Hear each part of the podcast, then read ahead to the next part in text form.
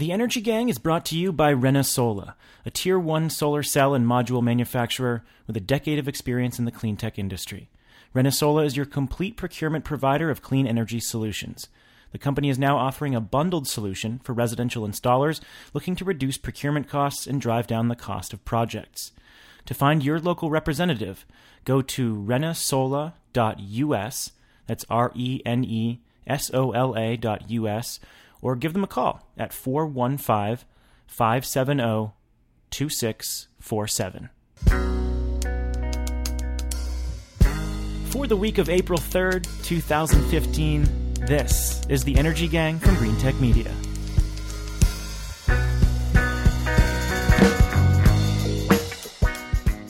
In Washington, D.C., I'm Greentech Media Senior Editor Stephen Lacey. Welcome to the show. This week, can small modular reactors revolutionize the nuclear industry? We'll talk with an entrepreneur trying to make it happen and ask her what it will take to usher in Nuclear 2.0. Then we'll look at some predictions for solar in 2015 from our very own Shayle Kann. Finally, an update on the connected home. We'll dissect the strategies of companies making strides in home energy management. There's only so much talking I can do on these subjects, so let me introduce the rest of the gang to help me out. Jigar Shah is in New York. He is the president of Generate Capital. How are you, sir? How's your week? I'm doing well. I'm doing well. We're like firmly into spring, which is fantastic. Are you there? I was just up in New York earlier this week, and it didn't feel like spring. It was nice and warm down here in D.C., but it was frigid up there. Yeah, I remember when you were up here because I, I met Julia up here. She sounds yeah. like she's uh, doing a great job on the utility stuff. Indeed. That's Julia Piper, one of our senior writers. And our senior VP of research is also with us, filling in for Catherine this week. It is Shayle Kann. He's in Boston. He's also our solar soothsayer. How are you, sir? soothsayer. It's you're the first one who's ever called me that, but I like I like the alliteration, if nothing else. Indeed, yeah. Well, you're good at making predictions at least for PV, because that's where we have the data, and we're going to talk more about that later. But none of us here is probably good at predicting the trajectory of nuclear. But we are joined by an expert who's got a PhD in nuclear physics and also happens to be the CEO of an innovative nuclear startup who may be able to help us out in this area. It is Leslie Dewan, the CEO of Transatomic Power, a Boston based company working on commercializing a molten salt reactor that recycles spent nuclear fuel. Leslie, welcome to the show. Thanks for joining us. Thank you so much for having me. I'm really excited about it. Well, we're happy to have you on, and uh, you're here to educate us about the next generation of nuclear technologies and uh, you know where the industry could potentially go. So you are part of this new breed of companies trying to reinvigorate the nuclear industry. And I want to get into what Transatomic is developing, but first a little 101 to get all our listeners on the same page. Um, people are very familiar with light water reactors. Uh, just help us understand the major ways that small modular reactors differ from the large nuclear plants we know today. Obviously, some of them are just smaller versions of conventional light water plants, and some, like yours, are very different. Paint that landscape for us. So, all 100 of the operating commercial reactors in the US today are what's called light water reactors. But there's this whole new generation of advanced nuclear reactors that have entirely different technologies that have a whole suite of new benefits. So, Transatomic's molten salt reactor is one of them. There's also liquid metal cooled reactors, gas cooled reactors.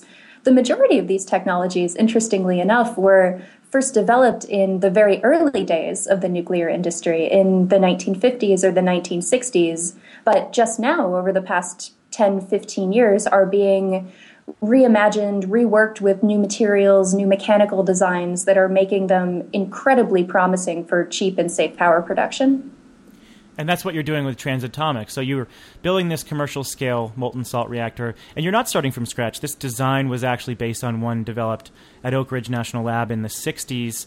So, so how does this technology work as you're designing it, and what drew you to that original testing from the government? Because that gave you a decent amount to work with, a lot of testing. The original Oak Ridge version of the molten salt reactor, the one that they built and operated and tested in the late 1960s, what originally drew my co founder and me to this design was its incredible safety case. So, this type of reactor, even if there was a complete loss of offsite electric power, even if there weren't any operators on site, it was able to shut itself down safely. And what's more, its liquid fuel uh, during an emergency shutdown automatically freezes solid. So even in your worst case scenario accident, the fuel fails into a solid form rather than in a liquid or gaseous form that could eventually be pushed off of the site.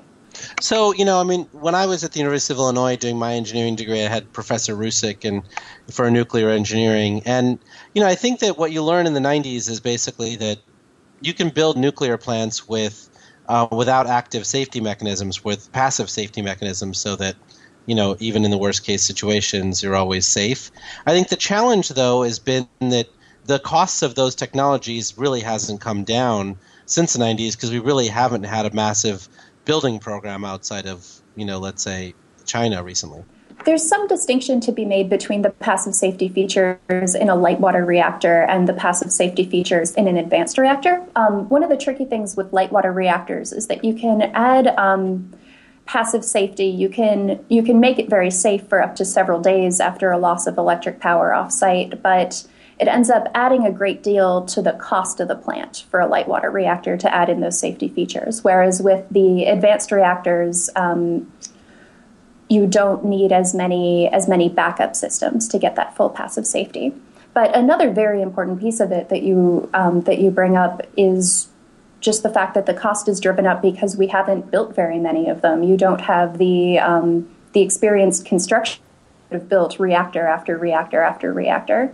Well, and you've said that that uh, in in presentations that your design will cost two thirds the cost of a conventional nuclear power plant.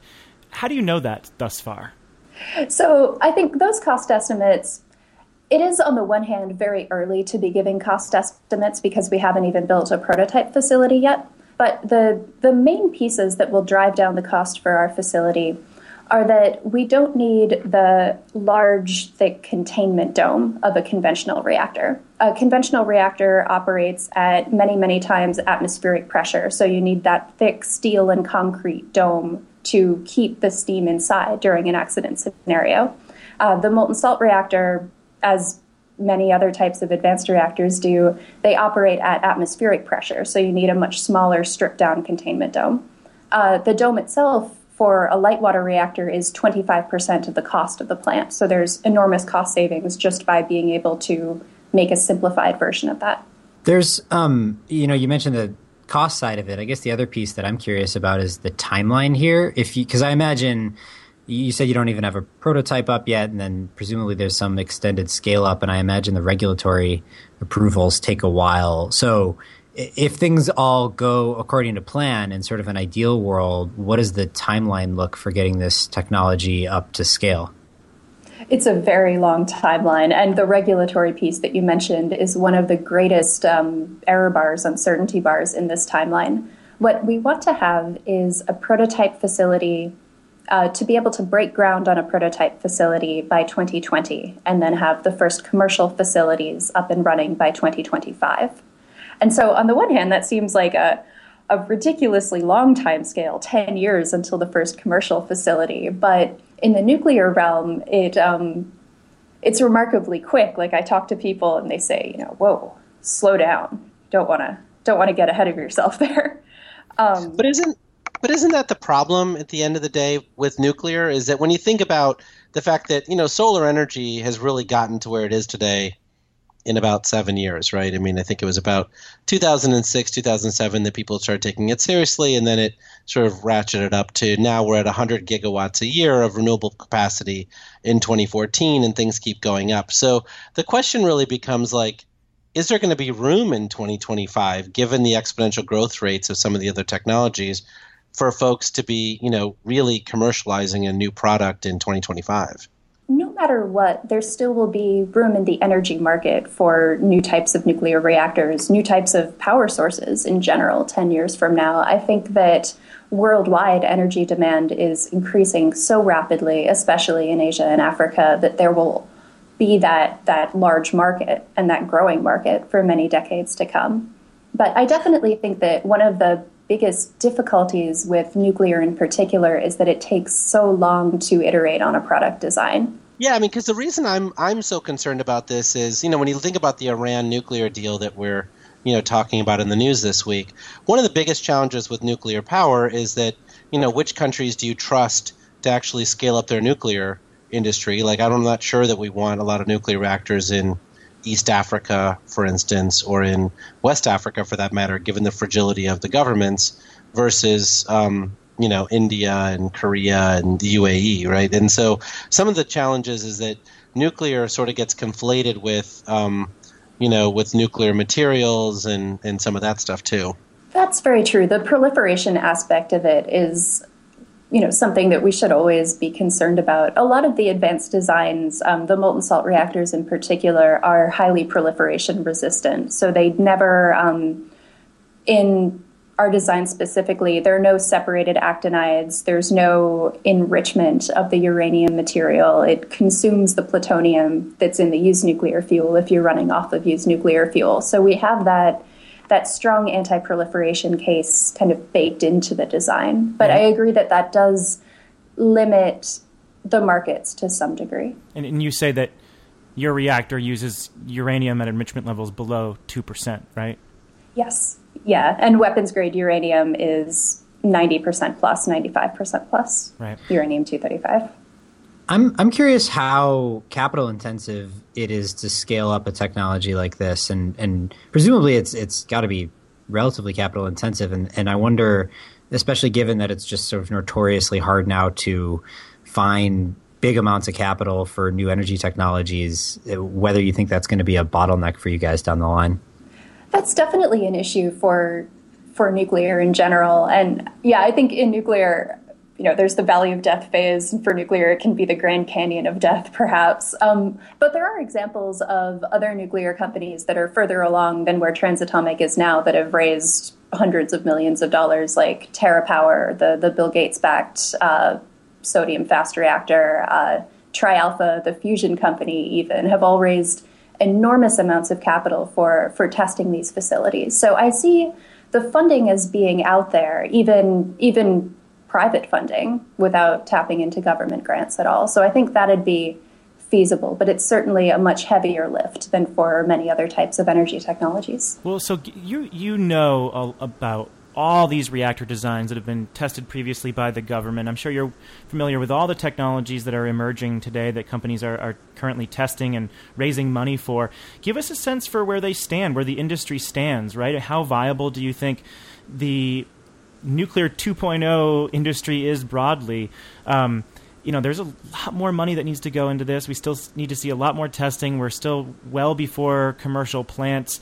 For those who may not follow this that closely, give us your honest assessment for wh- where the industry is at. One of the things that's so exciting to me about this is just the number of uh, nuclear startups that have been founded just in the past year or two. Um, a, uh, a colleague of mine, Sam Brinton at the DC think tank Third Way, is uh, just putting together a study on this. And there, right now, I think, uh, 40 or 45 nuclear startups in uh, North America alone, and about half of those were founded just within the past 12 months. And I think it's it's so exciting to me how um, how large this potential market is, and how many potential viable solutions are out there in the realm of you know, molten salt reactors, sodium fast reactors, gas cooled reactors, and another piece that's incredibly exciting to me are the um, many different types of fusion technologies and fusion startups that are coming together right now. I think uh, five or six of them that exist nowadays that have a good amount of funding to work on their designs.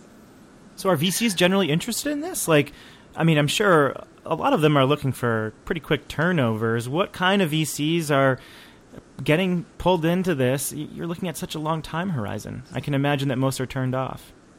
Yeah, that was one of the tricky things for us going into this because we're not going to have a commercial product before, um, well, 10 years is when the main commercial product will come to fruition. And so for a lot of VCs, that's well outside the five to seven year timeline of their fund. Um, we were just thrilled to start working with Founders Fund on on our technology. Um, that's Peter Thiel's fund. Yep, Peter Thiel's fund. And the way they were actually one of the big early investors in SpaceX. And so they like doing these longer time horizon investments in technologies that could potentially have a huge impact 10 or 15 years in the future. Yeah, I just think that, you know, I'd love to to circle back with some of the things that you've said in the past. Like, I mean, you were on Fareed Zakaria where you really talked about the U.S. potentially losing the race, and I'm curious whether you think that the new announcements from Secretary Moniz really puts small modular reactors back on track, and whether the U.S. really can, um, you know, I think give China a run for its money given the regulatory environment.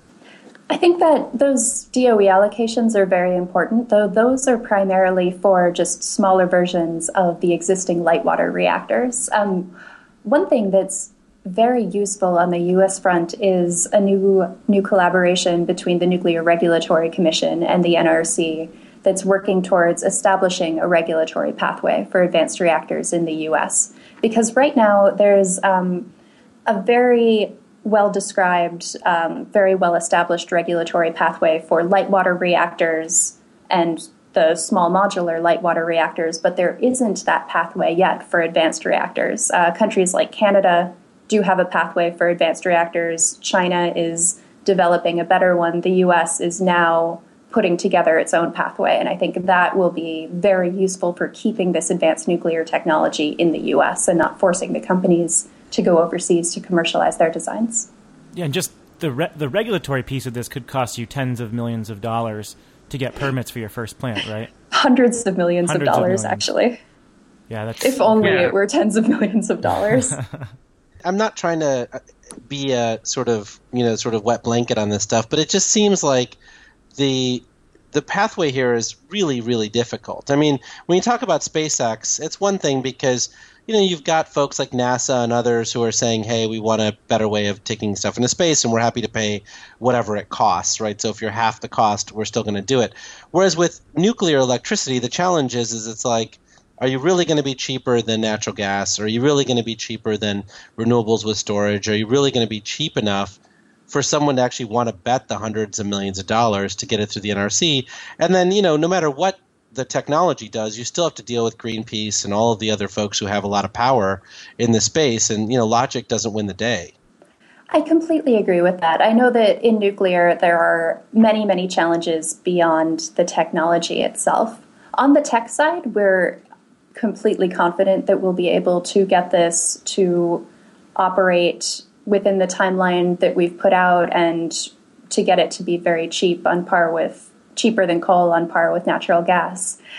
And I'm hopeful, I'm optimistic about being able to work through the regulatory challenges within the US and bringing environmentalists on board. I think that I think that transatomics technology, in particular, um, because it's able to consume the existing stockpiles of used nuclear fuel, will be I guess, more palatable to, to many environmentalists than other types of nuclear reactor technology, because to them we can make the argument that, well, even if we shut down all of the nuclear reactors in the US tomorrow, we'd still have these stockpiles of used nuclear fuel to deal with it, to deal with. And putting them into a reactor, extracting their remaining energy is better than putting them in a repository for hundreds of thousands of years. The last sort of, you know, question I had was, um, you know, it, it, there does seem to be this uncomfortable us versus them mentality within the renewables and nuclear spaces. And I'm trying to figure out why nuclear and renewables aren't one big happy family saying we're the zero emission, you know, sort of low carbon future against the high carbon future represented by natural gas and by coal. Yeah, thank you so much for mentioning that because I feel extremely strongly that nuclear needs to form better alliances with solar and wind and hydro and geothermal because we're all emissions free technologies and I think we need to unite against fossil fuel sources, against coal in particular. Well, Jigar, I mean, I'd love to get your thoughts on that issue because you know very well that uh, in places like Germany, uh, solar is completely decimating wholesale electricity prices. Uh, you know, Exelon is not in favor of wind because it hurts the economics of their nuclear plants. Like, there is an economic reason why there's this tension. Um, and then there's also sort of the big environmental groups that are not in favor of nuclear power. But uh, uh, in the actual electricity market, you have that inherent tension between nuclear and variable renewables. Yeah, look, I think that the tension comes from the fact that people have crossed the line. you know, the renewable energy guys are not powerful enough to cross the line. I mean, where, what's crossed the line is Exelon spending a crapload of money to try to kill the wind PTC. There are folks that just cross the line. We, we can certainly have interesting conversations, but I think I agree with Leslie that we have way more in common than we have at odds with each other. I think Exelon needs to get on board and realize that this is not central generation versus distributed generation. This is low carbon generation versus high carbon generation. Yeah, I would also add to that too. I think the Germany example is a good one, except, you know, the reason that things are happening as they are in Germany is that there was a bunch of generation, there was a bunch of capacity that was built out without knowing or planning for the amount of renewable energy that was going to come online soon afterwards. And so as a result, you have all this legacy generation that's getting mothballed because wholesale power prices are so low. But if you do the whole thing with foresight and planning, you know, it doesn't mean that you just end up with pure intermittent renewables. You could end up with more storage or natural gas or nuclear or any number of other things. I don't think it's they're necessarily foes in that regard. So, Leslie, I have a final question for you and I ask you this both in jest and with some level of seriousness. When you look at how long it's going to take to build out your plant, you look at the regulatory needs and, and, the permitting needs and how difficult it is to bring in venture capital. What the hell made you want to be an entrepreneur in the nuclear industry where successes don't come easy? Um, why didn't you go create an app like all the rest of the other, the other millennials out there? oh, man. Well, this I think that working in nuclear and working on the entrepreneurial side of nuclear is just one of the most exciting things I could possibly be doing with my life. Like, I love physics, I love engineering, I love making things that people will be able to use. And this is just thrilling. It, it ticks off all of those.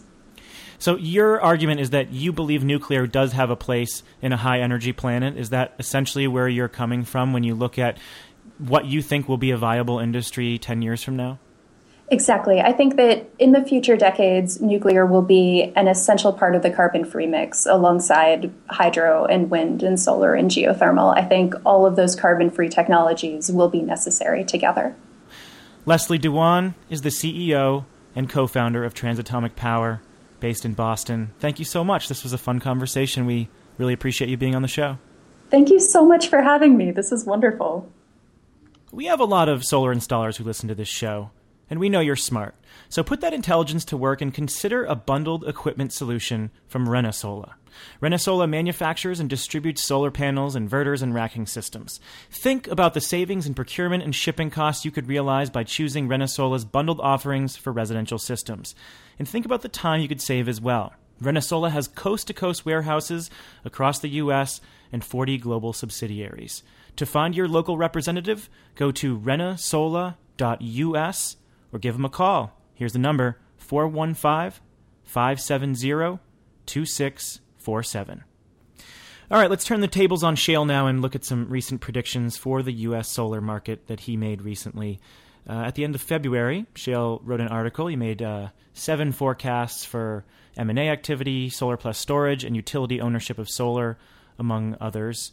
Uh, prophecies, if you will, depending on how much stock you put into his knowledge. I bring these up now uh, because one already came true, and uh, many of the others, if they also materialize, are pretty good indicators of just how smoking hot solar is in the U.S. right now. So, Shayle, I want to talk about your fifth prediction first, the one that already happened and we chatted about on this show. That is that a solar company will acquire a U.S. based energy storage company, and of course, SunEdison acquired Solar Grid Storage, which which Jigar called a talent hire. Is this the type of acquisition you were thinking of? Yeah, it's in the ballpark. Um, I mean, it, you know, it could have gone one of a couple of directions. You could have had a solar company that acquires a project development outfit like Solar Grid Storage, either for the pipeline or, as Jigar said, for the team.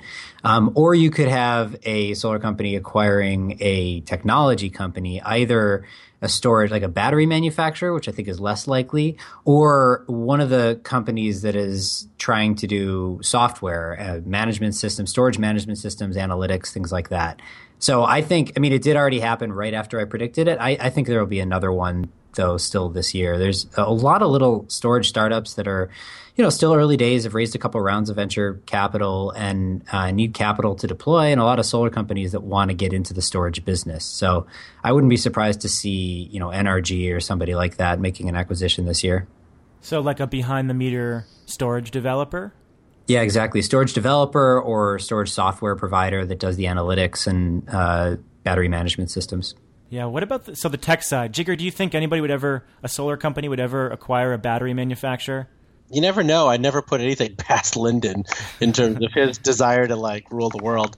Um, look, I mean, you know, I don't think it makes any sense. You know, I mean, the the technology side of battery storage is one that's highly fraught with risk. Um, you know, like even with lithium ion batteries, you're seeing degradation rates of like 12% a year, um, which is not an easy thing to manage.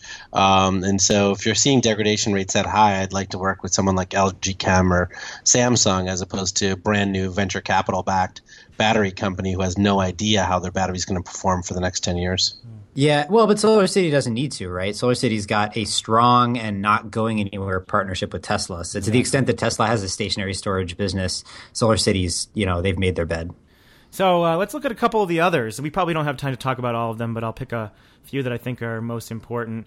So you think that at least three utilities are going to propose programs that include ownership, direct ownership of rooftop solar in their regulated territories. And I will say, by the way, that Shayle and I are going to be hosting a debate on this at our Solar Summit. So come to that or watch the webcast, and then you can also listen to it on this feed. It'll be a lot of fun. But anyway, you think that a few of those are going to unfold this year.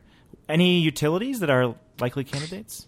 Uh, I, it's a good question. I've, I've, gotten a bunch of emails that have asked that exact question uh, since I wrote that article, and I can't speak to specifics. I know there are a few utilities that are considering it. I think you know they have to put a lot of thought into it before they actually submit a proposal because uh, it's such a hot button issue that the second that they submit a proposal like that publicly, they get a ton of pushback.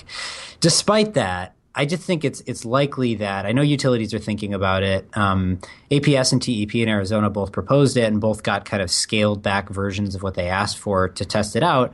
And you know, it's worth noting that uh, they weren't the first ones to do it. They were the first ones to do it in residential. But you know, back in 2010, I think it was the California IOUs had a program to own distributed solar in their own territories as well. That sometimes was commercial solar, solar, right? yeah, it was 2008. That was 500 megawatts. So they they contract. They're they supposed bid to be, out 250. right. No, we and, destroyed them. We destroyed them. John Bryson right. decided to do that right before he left. I went to Adam Browning. We went to the CEC and said, "Hey, CPUC." We said, "Hey, why don't you split it in half and see who can do it cheaper?" you know, the solar industry was bidding 22% less than what Southern California Edison's cost was. And the CPUC went back in and said, let's scrap the Southern California Edison program and put it all into the private sector. And that became the FIT-RAM program. Right. Well, and that's what's interesting about the Arizona programs that have been proposed, right? So regulators said, yeah, you can go about this, you can do 10 megawatts or so, but we're not going to we're not going to give you a guaranteed rate of return until you've proven that this is cost competitive with the private sector. So um, it'll be interesting to see whether they can actually compete with their own uh, owned programs. It is crystal clear that they cannot compete on distributed generation. Their costs of capital are over 11% on equity. The cost of capital for Solar City is less than 8% on the cost of equity. The only place these guys can really compete is on utility scale, like Dominion and others. And even Dominion just made an about face. They've decided to sell their entire solar program after being an active buyer last year. So, Jigar, do you think that a few utilities proposing new new ownership programs of rooftop solar is likely?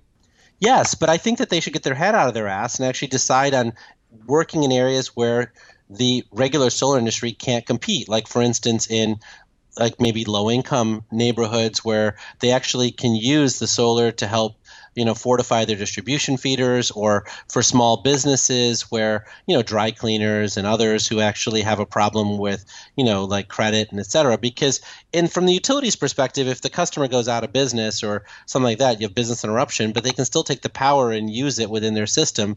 And if they have any losses in the portfolio they can socialize it um, by rate basing any losses which we can't do in the private solar industry. So they should be focusing on broadening the the audiences that can get solar as opposed to trying to compete head to head with the solar industry. And to be I, fair, I, that was one of the cases that Arizona Public Service made when pitching this initial program, right? And where they have to focus in the program itself. And I think that's, I, I mean, I totally agree with Jigar. I think to the extent that it makes sense for utilities to own rooftop solar, it makes sense to own it where there's a market gap or a grid need in particular, if it if it is good at all. And I, you know, I think utilities generally recognize that to the extent that they're going to propose these programs. Next one. There are going to be two acquisitions, at least two acquisitions, of distributed solar companies by uh, utilities, either unregulated uh, or competitive retailers. Any utilities um, stand out to you? Yeah. Well, so I guess first the the uh, prediction was that there will be at least two more acquisitions of distributed solar companies by utility affiliates. So, I, I, just to be clear, I don't think any regulated utilities are are buying distributed solar companies, but I think they're unregulated arms, they're subs, or competitive retailers. You can decide whether you want to call them utilities or not. Will so there's been a wave of this over the past couple of years, and since I made that prediction, that one's already half true because one acquisition has already happened, which was AES uh, bought Main, Main Street Power last month. So that one's already halfway true. Um, but I think what you know you could do to try to guess at it otherwise is just look at all of the big IPPs and then check off the ones that don't yet have a distributed solar investment or acquisition that they've made. And I think pretty much the rest of them will get into the game over the next couple of years. So, are there any solar companies that you think are good acquisition co- targets from these uh, utility affiliates? It's an interesting question. Uh, there are still some relatively successful distributed solar companies that are as of yet unattached to anybody. It's actually a pretty dwindling number if you're talking about the big companies, but among them, Verengo Solar on the residential side, they've been sort of scaling back and are now primarily focused in Southern California, but they're actually a big installer in Southern California. So you could see utility sort of buying them and then trying to expand out again beyond that. On the commercial side, there are actually a lot more companies there, but Borrego Solar is a big one. If you had a if you had a reasonably sized checkbook, uh, Borrego is in multi states. They have a pretty good business. They've been around a long time and they keep growing. So if I were a utility affiliate with a big checkbook, I'd look at them. Do you think you're going to go seven for seven? Uh, I don't know. The uh, I will say this: Are you going to throw a party there if you do? I mean, what? Oh man, I'll feel great. I'll, I'll, I'll, allow myself to be called soothsayer at that point. the, thing was, when I was coming up with these predictions, I, I sort of, I don't know why I did it because I'm sort of sick of people coming up with, you know, predictions for any given market. But I, I tried to make it a little bit harder on myself in that I think every one of these predictions is objectively measurable. So I'm either going to be right or I'm going to be wrong, and everyone's going to agree. Whereas a lot of predictions, like you can give yourself partial credit and you could sort of bend the world to fit the prediction. In this case, I don't know. I'm, I'm going to be right or I'm going to be wrong. I'd be amazed if I got all seven, but it'd be great. Well, it's hard to it's hard to be perfect in the March Madness. Yeah, yeah, the March Madness of solar and the rush before 2017. Maybe we should what set up a your... contest. Yeah, we should. We we should absolutely have like the craziest predictions, and then have people like actually like put together brackets for that. Um, sure. Like, the like, commenters on Greentech Media would love that. well, the one thing I'd get, I'd love your take on is last week's episode on the ITC piece. Um, you know, like we've talked back and forth at the last solar conference. You said that you know you thought even after the ITC went down to ten percent for commercial and zero for residential, solar would still be cost effective in thirty plus states. No, you know? not 30 plus states. No, no. Um, we said that it would be, it depends on the segment, but it's more like 10 to 15 states at that point. And even there, sort of the cost effectiveness gets a lot tighter. But I thought last week, actually, I listened to it. I really liked it. I thought you and Barry both made really good points. And I thought in the end, you guys came to something of a consensus, which surprised me, but also was a consensus that largely I think I agree with, which is that, you know, we can agree that ITC expiration will do damage to a lot of companies, right? Especially the smaller companies. And so, to the extent that it has any immediate impact, it is to stack the deck further in favor of the big solar companies against the little solar companies. Um, and so then you can debate whether that's a good thing or a bad thing and whether that's how the market should ultimately go. But I think you and Barry, it sounded like, at least agreed on that point. Well, I mean, I guess I'm not so sure about that. The reason why people believe that right now is they believe that the world of finance is captured by large solar developers. But I think what you're seeing over the next 18 months is a democratization of finance, whether it's Dividend Solar or SunGage or NRG or others. They're actually going after anybody who's installing 10 units a, a month. I actually think there's less of that than there was years ago. I mean, initially there was, you know, when residential financing in particular started to pop up, you had two business models. You had the Solar City Vivint business model, which was we do it all ourselves. And then you had the partner network business model, which is what Clean Power Finance and NRG and Sunrun and those guys were all doing. And a lot of them, including NRG and Sunrun, have leaned back toward the the Solar City model. And so you just don't have that many companies yet that are there to serve the needs of the small installers. Uh, CPF is still there, SunPower is still there to do it. But on balance, it seems to me like it's harder if you're a really small installer to make sure you have access to competitive financing. Well, you know, we'll, time will tell. I mean, I don't think the industry is going to be harmed that badly in 2017. I think that that's the story that came out of Germany and and the UK when their subsidy shifted downward. Well, if you haven't listened to it, go back and listen to last week's episode, folks. It's a really good one. And if you haven't read Shayle's prediction piece, you can find it on the show notes of this week's podcast at greentechmedia.com slash podcast. Check it out. And uh, let's go on to the third topic. And one of the trends that you left out, Shayle, in one of your in your predictions, was this convergence of home energy management offerings and solar technologies. Many many solar companies are branding themselves as energy service providers, not just PV installers. Certainly not a new trend, but recent news continues to reflect this shift. SunPower recently made a $20 million investment in Tendril, and the microinverter company Enphase is looking to partner with Nest to enhance its software and expand monitoring to other areas of the home. So, so solar is just one subset of this vast but ever more refined ecosystem of home energy management. And uh, GTM, GTM Research's very own Omar Saadeh is out with a fantastic new report on the market and I want to discuss that in this last section. It really is a, a great report looking at the history uh, and, and, evolution of home energy management from point solutions now to the partnerships that we see. Um, and Jigar, I'm actually just curious. Um, I don't know if you, you got to read the report, but solar does seem to be be this uh, very interesting entry point to home energy management now. And I'm curious if you think that that's a, a good business model for a company like SunPower, a company like a technology company like Enphase. Does that home energy management piece, where they network with other technologies, seem viable to you? Well, I think there's two trends that you know you're sort of like looking at. One being the discussion we just had on the the, the ITC going away. So one of the ways to do this is to say sell solar at like a one or two or three percent savings, but then offer these other things like a free Nest thermostat or a free whatever it is that saves them a lot of money on energy efficiency. So the net package actually saves money. And so you see people like Posigen and others doing that. I think the other the other approach here is that I think when you think about the growth rates that Solar City and other folks are faced with right now, I think that's why Solar City is backed off of energy efficiency because every person working there is focused on hitting their growth rates. But in 2017, I think you could see that if their growth rates actually come down below 20%, annual growth rates, then they will, you know, look to diversify by cross-selling these types of products to their existing customer base. Yeah, I agree, and I but I also think that you know to put it in kind of a broader context, I think solar thus far has, has largely existed in something of a silo for residential solar, and it's turned out to be really successful in that silo and has become kind of a rocket ship of growth. But now we're starting to see more and more of these adjacent technologies actually look attractive to customers and new solutions for them. So that's some efficiency stuff, but home energy management is a huge part of it and load control, energy storage, electric vehicles, like all these things tie in together in a manner that I think ultimately, you know, customers aren't going to want to be signing up for every single one of these things individually and then figuring out how to network them all together and optimize all of them against their utility rates and things like that. That should all happen in the background. And so, you know, how does it all get linked up to each other and when does it make sense for each company to sort of tie up with other parts of the value chain is an interesting question. On the commercial side too, and I'm curious to hear Jigar's perspective on this one, there was an announcement uh, last week or two weeks ago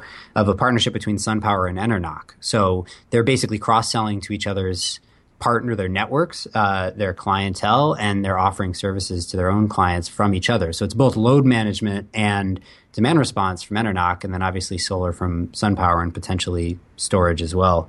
So it's another example of sort of convergence of these technologies as things get a little more complex. Yeah, and it's it's I mean it makes sense to me, but who benefits the most from that? It's about the system. So when you look at the amount of money that Solar City, for instance, has invested in microgrids and some of this other stuff, or Peter Rive has talked a lot about how he really wants to make, you know, sort of on-demand water heaters, you know, standard within solar um, packages that he's doing. And the reason for that is because then he can help shape the load curve for the customer. I think the same thing's true on the commercial side between SunPower and Enernoc.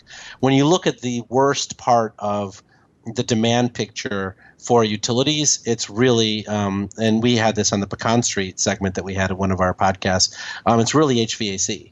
And so, what Enernoc can really do is through demand response and load control, actually help to control the HVAC and use it as a way to do demand and load and demand uh, savings, so that you can actually protect the demand savings that the solar could provide but you know isn't able to guarantee because if you know cloud goes overhead or something like that, the demand could spike. So that level of integration could dramatically increase the amount of savings for commercial solar customers. Yeah, I think to answer your question, Stephen, who benefits the most? In theory, if it all works right, the customer benefits the most right? You you end up with a solution that sort of operates on its own in the background with multiple technologies that serve different purposes and have different value streams, and they align with what your electricity rates look like and what your tariff structure is. And at the end of the day, you're generating your own electricity, you're saving some of it, you're you know using energy at the right time, and you save on your bill more so than you would have with any given one of these technologies individually. One of the things I'm struck by and uh, I've only recently seen as a potential driver for solar companies getting into the broader connected home is you know more sophisticated rate design where you have residential demand charges, you have utilities uh, adding you know high demand charges or fees on net metering, and you shift consumption, and uh, that you know provides an impetus for solar companies to figure out ways to partner with other technology vendors or develop their own solutions to um, you know get consumers thinking more holistically about how they're consuming energy from their solar system or the grid. Yeah, we we were just actually that's funny timing this morning. Um, some of the people in GTM research here were working through this model that we've been building that is trying to quantify that and say basically when does it make sense to start bundling these technologies together as rate structures change. And so we we're we we're doing a hypothetical example uh, that I'm going to run through in public in a couple of weeks, but it basically involves what happens if in a California IOU if they change net metering such that export generation uh, gets a lower rate than you know generation that's used on site, right? So this is if what utilities get generally what they want, which is they want a lower export tariff um, for when you're using solar. So then obviously the question is, what if you install storage, right? If you install storage, you can export less. And simultaneously in California, you have time of use rates that allow you to sort of optimize your load a little bit using storage. So what if you do all of that? Can you actually get to the point where residential storage makes economic sense, which it, it doesn't in most of the country right now otherwise? And the answer, at least that we're finding preliminarily, is that in some cases it does. So you can, you can kind of drastically, uh, move in the time frame under which storage is going to be economic for residential applications if you change rate structures to force it that way. Yeah, I think but one of the things I just want to make sure we highlight is that you know, customers only have let's call it 10 or so important relationships, which is why sort of AT&T matters. It's, you know, your Verizon or your Comcast or or whatnot. I think what's important is like for instance, when you look at Nest, I don't think Nest has a very good relationship with its customers. I think people think it's a cool whiz bang thing that they purchased. I don't think they're like, "Oh yeah, now Nest, why don't you take full control of my energy, you know, for my house?" Whereas I think a lot of their well, solar kind providers of are. I mean, they're not actually doing it.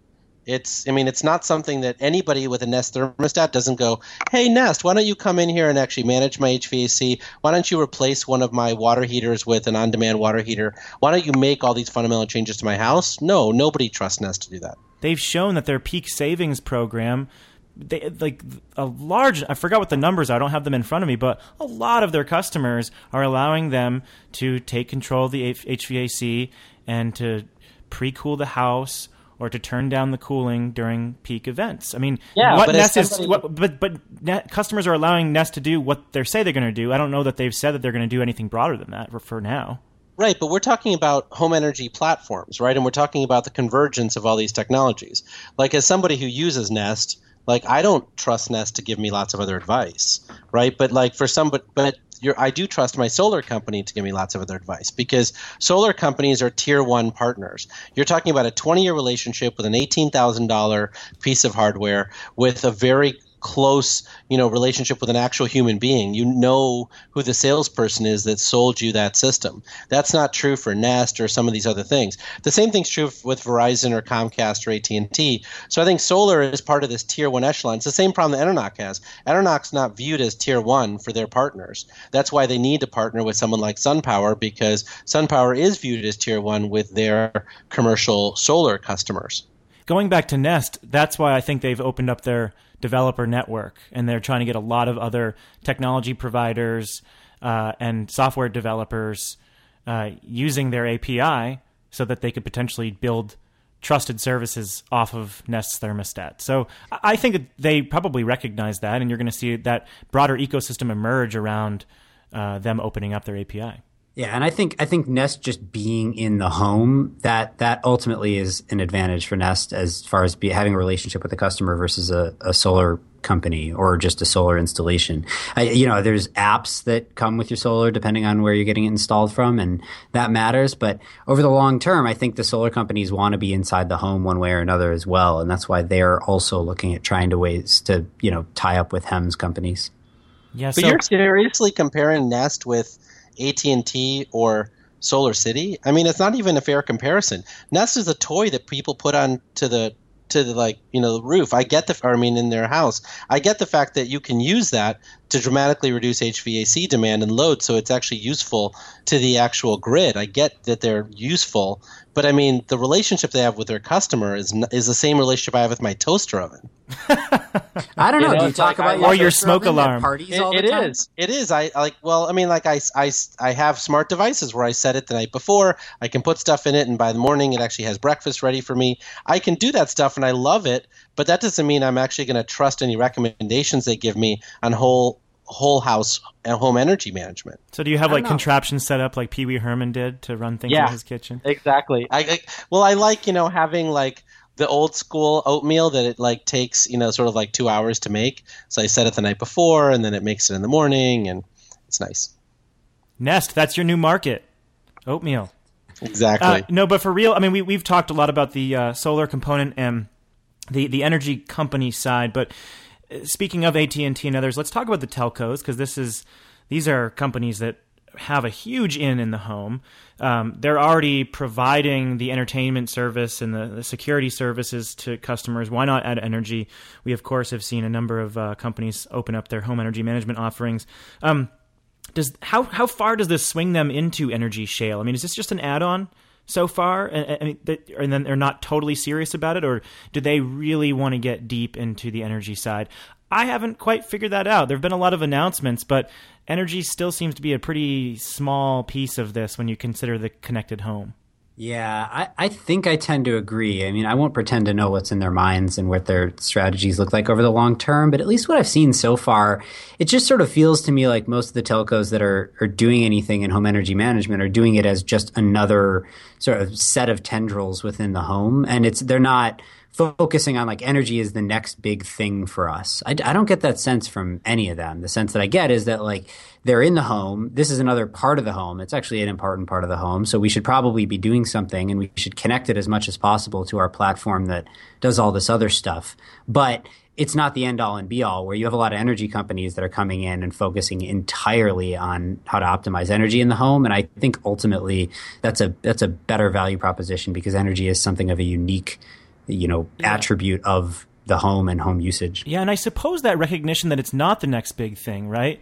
And to approach it cautiously is a good thing for these companies because the first iteration of home energy management, you had people who saw energy management as a point solution, and that largely failed. Consumers don't want to invest in expensive hardware and have an entirely new screen and dashboard to monitor energy use and perhaps save a couple bucks each month. So perhaps the cautious approach to this is a good sign that they think they can bundle this together and then people will one day wake up and realize that they can control their energy in new ways. Yeah, well, energy efficiency has been uninspiring since 1975. I think when you think about like what's worked though, like there's this People Power's Presence Pro Energy Pilot Program, which is, you know, People Power has a an app that allows you to like um, turn on remotely an old cell phone's video so you can check up on your mother or father or kids or whatever at home and then and, and they were the number one downloaded app in the Apple iTunes store sometime around December. And then they've been able to cross sell a lot of those people an energy pilot program that saved customers nine to ten percent um, on their energy. But people downloaded the app because they actually wanted to be able to check in on their parents or whatever else at home, not um, not because they wanted to save energy. Did you? Um, this is astounding. That's a that's the best alliteration I've ever heard. Did you say it was a People Powers Presence Pro pilot program? that yeah, it's literally like P P P P E P P. And so it's ah. People Power's Presence Pro Energy Pilot Program. But the guy's name is Gene Wang. He's the CEO of People Power. It's one of the the it was one of the top it was the top downloaded app at the end of the year last year. And so it's a great app and it you know basically you can take an old iPhone, stick it somewhere and then you can uh, IP address it so you can remotely turn on the video when you want to see what's going on at, at home. All right, well I should end it there. Um, there is so much more to the report than what we talked about. It is real. I don't say this just because it's a GTM research report, but I read it a couple days ago, and I thought it was one of the best descriptions of, where things are at in the HEMS market. And, he, and Omar has a lot of really good stuff in there about standards and about security and sort of peer-to-peer communication and where processing is going to be done. A, very helpful report to anyone who's interested in this space, particularly the solar companies that are out there that are trying to figure out how to get into it. Um, so let's tell our listeners something they do not know. And Shayle, as our guest co host, you get to go first. Great. All right. I'm going to tie on to something that we talked about a little bit before, which is utilities investing in, in solar. And I'll give you a statistic, which is um, there are over 20 unregulated affiliates of utilities that have made an investment in or an acquisition in distributed solar in the U.S. More than 20 already. That's incredible. And, and why don't you make a prediction? What percentage of those will get shut down by 2020? Uh, well, a lot of those are minority investments, right? Like Clean Power Finance raised a, a, equity round a few years back that had Duke, Dominion, Edison, and NextEra all in it. So if CPF goes under, I guess that drops four of them off all at once. But uh, as far as the ones that have made acquisitions, I think most of them are in pretty good standing right now. Some of them are too early to tell, and then there's one or two that made an acquisition and just haven't been able to figure out how to make distributed solar work yet. So I think that most of them are going to exist in five or 10 years, but maybe I'm too optimistic. All right, Jigar, what's your story? Tell us something we do not know. So, you know, the state of California has imposed this really strong drought, you know, resistance measures to help people and whatnot. It's extraordinary how yeah, like restrictions they focus on for the first time in history, right? Yeah, but it's only for like the 10% of water usage that individuals use, and they basically bypassed corporate farms. Um, but but what's in the stat that I saw, which was interesting, is so there's this big movement of like cricket farms for cricket protein. I'm sure you know about it, Stephen, from your bodybuilding. I don't and, bodybuild. How many times do I have to tell you this? It's I don't lift for aesthetics. I lift for strength. Powerlifting's different. Well, I still think you're a very attractive man, Steve. Thank you so, um, so cricket farms basically it's such an efficient way of producing protein that compared to soy protein, which is used to feed beef and you know and poultry and others across the country, um, a 2,500 ton um, cricket uh, protein production facility would save a billion gallons of water per year. That's incredible. And let me just say that at summer camp, between six and ten years old, I would eat crickets, fried crickets, uh, nearly every day, and I can highly recommend them. I've never had cricket protein powder, but they are damn good fried up. So I, have just been studying crickets. I have to say it's weird. Like I mean, so there's a plant in Youngstown, Ohio, that ships out uh, cricket protein. A lot of bakers use it in their cakes to make their cakes and pastries like have more protein in it. And you can find them in your Snickers bars, including ants and grasshoppers and everything else, right? It's so awesome. All right, well, I'm in favor of it. Shoot, if it saves water, even better. Uh, so mine is on Richard Branson, and he made headlines a couple weeks ago by saying that he had teams of people working on electric cars, uh, and then referred directly to Tesla. And he said, "You never know; we might find ourselves competing with Tesla in the car business as we do in the space business." So everyone was speculating on what was going on behind the scenes at Virgin. And uh, we have a couple of guys who are reporting on storage for us, and, and they reached out to Virgin, and uh, they're the spokesman Nick Fox clarified and said very clearly, we are not developing electric vehicles. We are developing an electric race car. And Richard Branson's Virgin, of course, has an electric race car team. It's a really cool car, by the way. The electric car racing is really neat. Um, and so that clears it up. There was a ton of speculation about these two billionaires, Elon Musk and uh, Richard Branson, going to head to head on the electric vehicles, but alas, it's probably not going to happen anytime soon. I just wanted to dispel that rumor in case people hadn't seen the additional reporting on the comments. I, I have a question that is uh, for Jigar mostly, since I know you know Richard Branson from the Carbon War Room days. Which is uh, when I read all that news, it just felt to me like he was purposefully fostering all this speculation. Like he knew when he said that you know, maybe we'll find ourselves competing with Tesla. He had to know what that was going to create. And it, it, just felt like if he knew that wasn't really going to be the case, why did he say it if not to just get some attention? Is, is, he the kind of guy, Jigar, that would do that? Or do you feel like he had some other motive? Well, I mean, look, I mean, he. He absolutely gets more free column inches of news than any other person in the world. So, you know, this whole earned media thing is something he's a master at.